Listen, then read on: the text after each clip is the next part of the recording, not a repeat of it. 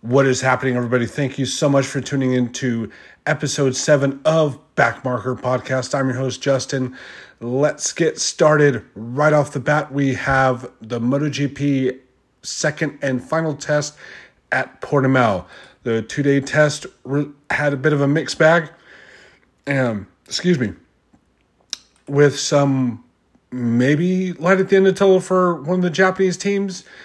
Um, and then also some very, very discerning news with with Aleix uh, with his arm pump. Um, but let's get started with with the Japanese bikes.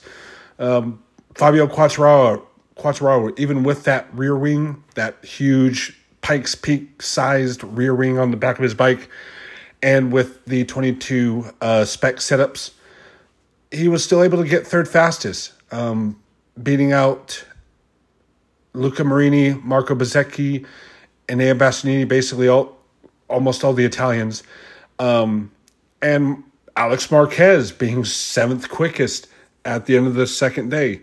Um, Moto, or I'm sorry, not MotoGP. Now Moto News made an interesting comment just about um, half an hour, less, a little over half an hour ago, um, saying that he, Alex Marquez, might actually be set to win a couple races this season. Um, I don't think he is, uh, just because of his past history. Yes, he has. He was on the Honda in MotoGP, which we all know now wasn't has never been the best bike on the grid. Um, but even with the best equipment on in Moto Two, uh, he's it still took him a long ass time to to win a title.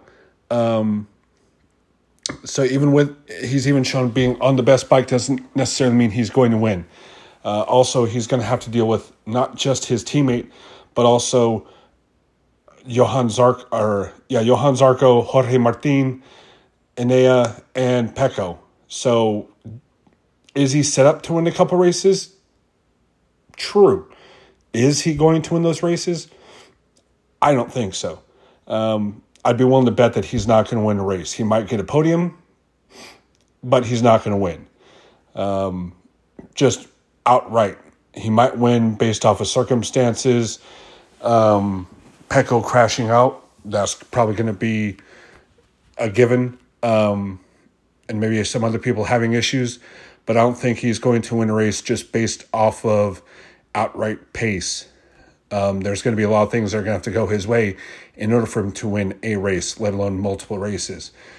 Um, but yeah, he's he's set up for it. I mean, he set himself up for it when he signed on with with Gresini. Um, but I still don't think that that's going to mean anything. And then speaking of riders, Aleix with is set to go uh, with have ar- surgery for his arm pump.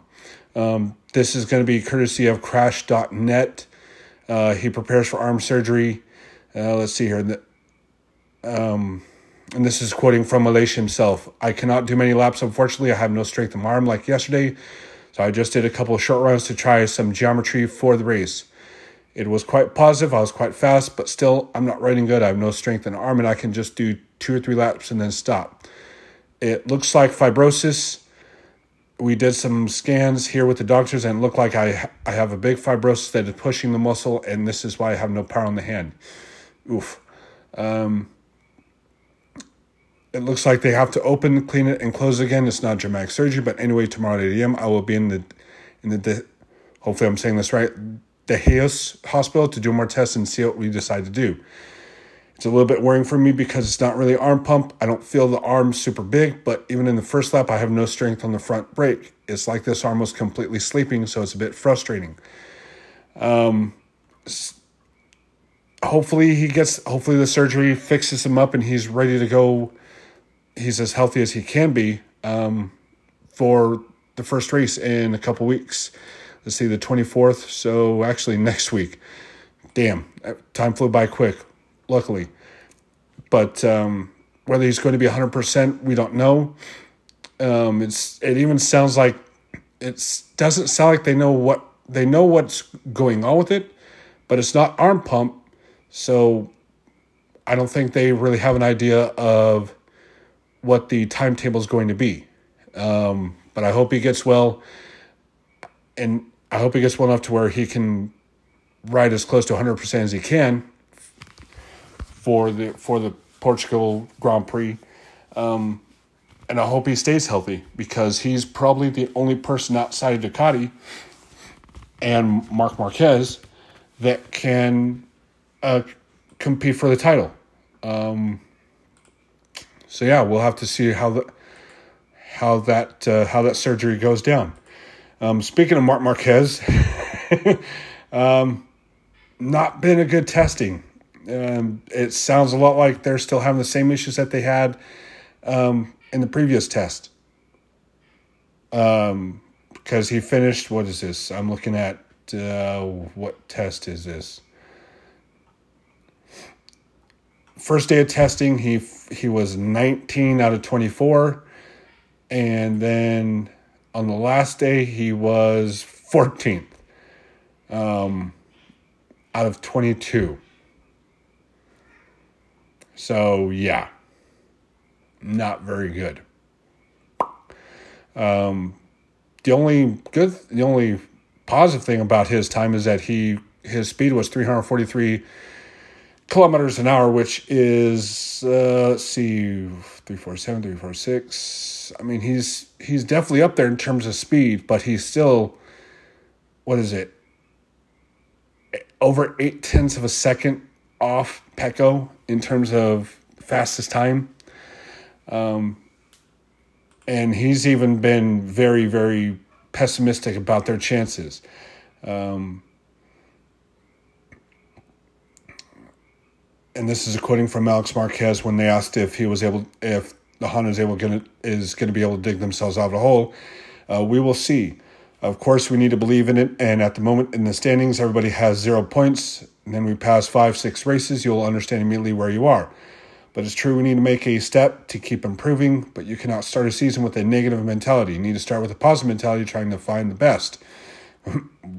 Where is the best, Mark? None of us are seeing it. Um, unfortunately, some of the things that Honda expected to work on the track was not working like we expected, and then we were riding the same bike today as we finished with in Malaysia. It's true that we changed the setup a bit. My team organized a good plan, and we did a few steps, and I was feeling better and better. I was able to work on the rhythm because when you try to diff when you try different things every run it's more difficult. But now for Portimao we cannot think about the podium or the victory. We have to think about what we have. Try to take the best. Also the conditions will change. The rubber on the track, we will see. But at the moment, if tomorrow was the race with the conditions we had on track, we can fight for fifth to tenth, I believe. That is pretty damning uh, coming from Marc Marquez, even with Ken Kawauchi um, trying to right that ship. Uh, sounds like they didn't find whatever Ken found with Stefan Bradl riding the aeroless bike either didn't work or didn't change. It. Well, obviously it didn't work, but whether they kept those changes or reverted back to um, all this or whether they put where they took the changes out, I I haven't been able to find that out. Um, but yeah, I don't think Marc Marquez is playing any mind games here. Um, I think it's pretty obvious that the Honda is shit, and they really haven't done anything to make it better than being a two wheeled pile of shit. Um, even with Ken on there, but the problem with the problem with Ken is that he still has a lot of people who are entrenched in there and are set in their ways. Um, Alberto Puig is the big one. Um, and he's got to fight that and also fight Marc Marquez if they're not on the same page. Uh, because this year, this year basically is, is the Marc Marquez show. He is going to be the captain. He's going to be the engineer. He's going to be everything. Uh, last year was Honda's chance to do their own way, and they fumbled the ball terribly. Um, they were they were like the three Stooges in MotoGP pack. They were Larry, they were Moe, Larry, and Curly all in one. Um, and so Marc Marquez now this is his team to run, and he's being he's being realistic. Um, and I think that this is just going to get worse as the season goes along. And this is just going to lead up to him signing with Ducati, regardless of what. Um, uh, fuck, I forget his name, but what we talked about last week, where uh, one of the three amigos said that they're not going to sign him. I think that's bullshit, and I think he's just trying. We already talked about that in my last podcast. So I'm not going to go over it again, but um, yeah, it's not looking good. Um, which you know, if if they can't figure it out by the second or third round, Marc Marquez, well, after last season, we can't write anybody off until basically last third of the the championship, but if he's saying they can't even compete for podiums, then that's going to be a real big issue. It doesn't matter. It doesn't matter how big of a deficit you're gonna you're gonna have. If you're not competing for podiums every single race, um, you're not going to win the title. This isn't NASCAR. Um, so yeah, and speaking of contention, day this so the second day, the second test results I'll just go over the testing in case you all haven't done it or looked at timesheets. So from top to bottom, Pecco, Zarco, Fabio, Marini, Bezzecchi, Bastianini, Alex Marquez, Jorge Martin, Brad Binder. Wow, that's actually kind of a surprise. He's fifth. Uh, Aleix, Miguel, Top Gun, Joan Mir, Marc Marquez, Rins, Raul Fernandez, Militam, Pol, Franco Morbidelli, Takaki, Augusto, and Mikel Pirro being the Ducati test rider. Um, Brad Binder in, in the top 10. Not bad. And the speed was actually pretty good too. So, um, yeah, that's interesting that he's is he he's a ninth and his teammate is down in 17th interesting. Uh, let's compare that with the day one test. So top to bottom, Pecco, Luca, Maverick, Alex Marquez, Ra- Raul Fernandez, Miguel, Marco Bezzecchi, Fabio um, Di Giannantonio, who was out on day two because he was concussed. Wow, MotoGP actually holding out a right, holding out a rider because of me- health reasons. Shocker. Uh, Jorge Martin, Alex Rins, Aleix, Johan Zarco, Joan Mir, Brad Binder, Jack Miller, Enea, Stefan Bradl, Marc Marquez, Mikel Pirro, Franco, Pol, Takagi, Augusto Fernandez. Um, so Augusto, he's got the times like he's the rookie, and it's showing. Um, hopefully, he can get he can get, he can uh, do better than being being back there with Takagi uh, for the season. Um, so yeah, hold on, I'm getting some technical issues with my computer here. Sorry about that. Um, so yeah, the, the Aprilia has been very interesting because they rolled out that new aero for the fork for on the forks, and this bike is looking more and more like a Formula One car. Um, and Aleix even said that with all the furniture they got on the bike, there's a ton of downforce, which I would hope he had downforce because if you have all that furniture on there and you're getting lift or no change at all, that would be a lot of time and money wasted for for nothing. Um, but God, that bike looks like those 2005 Formula One cars, and it's just it's it's interesting and and also just disheartening at the same time because you're seeing how these little bits and pieces make such a difference on the bikes, but yet it's just adding more and more onto these bikes and it's just taking away from from the right from what the from what motorcycles should be, which it should be about the engine, the rider,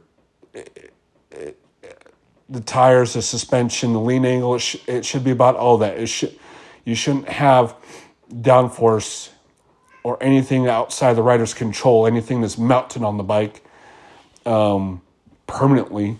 Um, dictating how the bike should handle.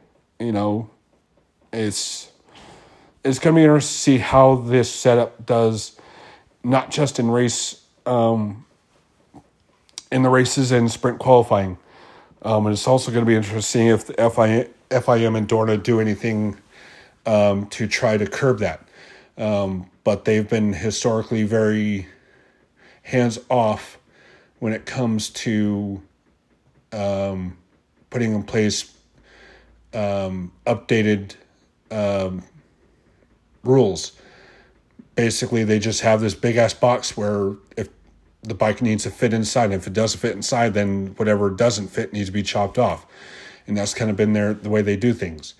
Um, whether we agree with that or not is is a mute point, but um, we'll see. Um, and it's going to be a short and sweet podcast because we just it's very early in the morning over here on the west coast of America, and there wasn't a whole lot for me to talk about. Um, so the final topic will be the quote from, or I shouldn't say quote, but the, well, it is kind of a quote, but Ferrari News came out with um, an interesting. Uh, let's see here. I had it saved and then it just magically oh there we go okay so after that this is from uh, fanatics ferrari on twitter. After the after the nightmare bahrain gp charles leclerc requested a meeting with ferrari president john elkann and maranello to discuss the situation seeking to share his point of view and receive reassurance. Charles wants to win with ferrari but feels that time is running out. Now this is prob this obviously this is just this could be a source this could be rumors um, but charles is finding out what it's like to race with ferrari. Uh, ever since schumacher left they've that team has been where champions go to die.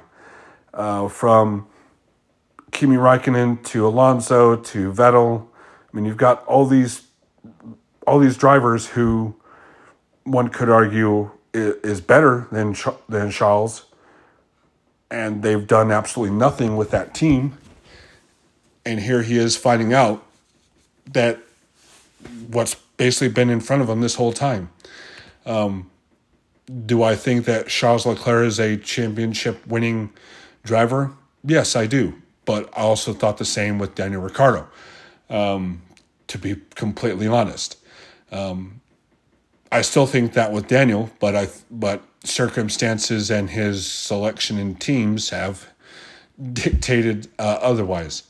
But it's just interesting to see that Charles is feeling more and more like his time with Ferrari is is coming to an end.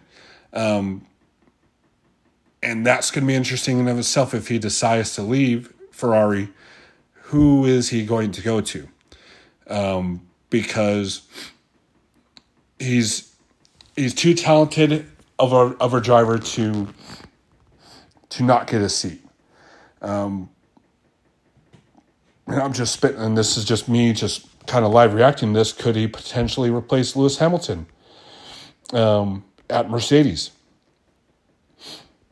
That's a possibility. That's more of a possibility than him going to to Red Bull.